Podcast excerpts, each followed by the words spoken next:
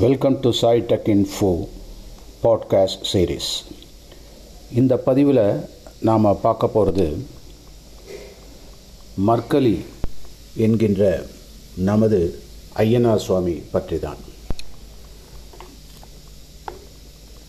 Professor க நெடுஞ்செழியன் ஆசீவகமும் ஐயனாரும் என்ற ஒரு புத்தகத்தை பிரசுரித்துள்ளார்.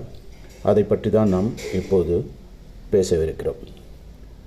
தெய்வங்கள் இருந்த தொல்காப்பியர் காலத்தே தமிழ் மண்ணில் பிற்காலத்தில்தான் வைதீகமும் பௌத்தமும் ஜைனமும் ஆசீவகமும் தோன்றின.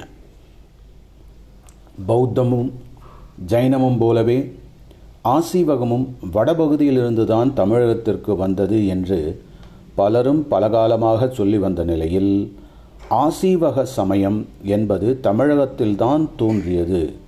என்பதை இந்த புத்தக ஆசிரியர் மிக தெள்ள தெளிவாக பல சான்றுகளுடன் விளக்கியுள்ளார்.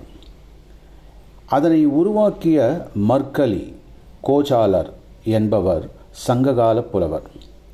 அவரேதான் நமது ஐயனார் சுவாமியாகவும் தமிழக நிலத்தில் வழிபட்டு இன்றும் போற்றி பாதுகாக்கப்பட்டு வணங்கி வணங்கப்படுகிறார். இந்த விஷயத்தை மிக முக்கியமாக தன்னுடைய ஆய்வு நூலில் பேராசிரியர் க. நெடுஞ்செழியன் படைத்துள்ளார். தேவி பிரசாத் சட்டோபாத்யாய இந்திய தத்துவ இயல் பற்றி எழுதியதில் குறிப்பிடத்தக்கவர் என்றால் பேராசிரியர் க. நெடுஞ்செழியன் தமிழக தத்துவ இயல் பற்றி கனமான ஆய்வுகளை தொடர்ந்து செய்து வருபவர். இந்திய மெய்யியல் வரலாற்றில் அஜித கேசம்பாளர் பூமணர் பக்குடுக்கையார் மர்க்கலி கோசலர் ஆகியோர் குறிப்பிடத்தக்கவர்கள்.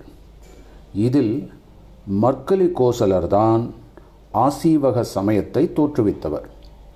அவர் தமிழர்தான் என்பதை தமிழ் மரபு பௌத்த மரபு ஜைன மரபு வழிபட்ட ஆதாரங்களுடன் நிறுவுகிறார். வடநாட்டில் மூன்றாம் நூற்றாண்டு வரை மட்டுமே இருந்த ஆசீவக சமயம் தென்னகத்தில் பதினாலாம் நூற்றாண்டு வரையிலும் இருந்துள்ளது. ஜைனம் பௌத்தம் தோன்றிய காலத்தில் இந்த சமயம் தோன்றியுள்ளது. வேதத்தையும் வேத பண்பாட்டையும் மறுத்து இந்த சமயம் தோற்றுவிக்கப்பட்டுள்ளது. கொல்லாமையும் புலால் உண்ணாமையும் இதனுடைய நெறியாக இருந்துள்ளன. அதனால்தான் ஐயனார் கோவிலில் பொங்கல் படைப்பது மட்டுமே வழக்கமாக இருந்துள்ளது. அங்கு இருக்கும் கருப்புக்குத்தான் கடா வெட்டுவார்கள். கருப்பு இல்லாத ஐயனார் கோயில்கள் எங்கும் இருக்காது. போரில் உயிர் துறந்த வீரர்கள் கருப்புகளாக ஐயனார் கோவில்களில் இடம்பெற்றனர். இந்த கருப்புகள் சமகாலத்தவர்கள் இல்லை. காலந்தோறும் மக்களின் மனங்கவர்ந்த வீரர்கள் மறைந்தபின் ஐயனார் கோயில்களில் கருப்புகளானார்கள். அப்படியான கருப்புகளில் மதுரை வீரனும் காத்தவராயனும் அடக்கம். அதனால்தான் காவல் தெய்வமாக வணங்கப்படும் பதினெட்டாம் படி கருப்பு ஆசீவகத்தோடு கொண்டுள்ள தொடர்பை உறுதி செய்யலாம் என்கிறார் நூலாசிரியர். இந்த புத்தகம் மிகவும் வரவேற்கத்தக்க ஒன்று. இதனை நீங்கள் வாங்கி படித்து பல விஷயங்களையும் தெரிந்து கொள்வீராக. நன்றி.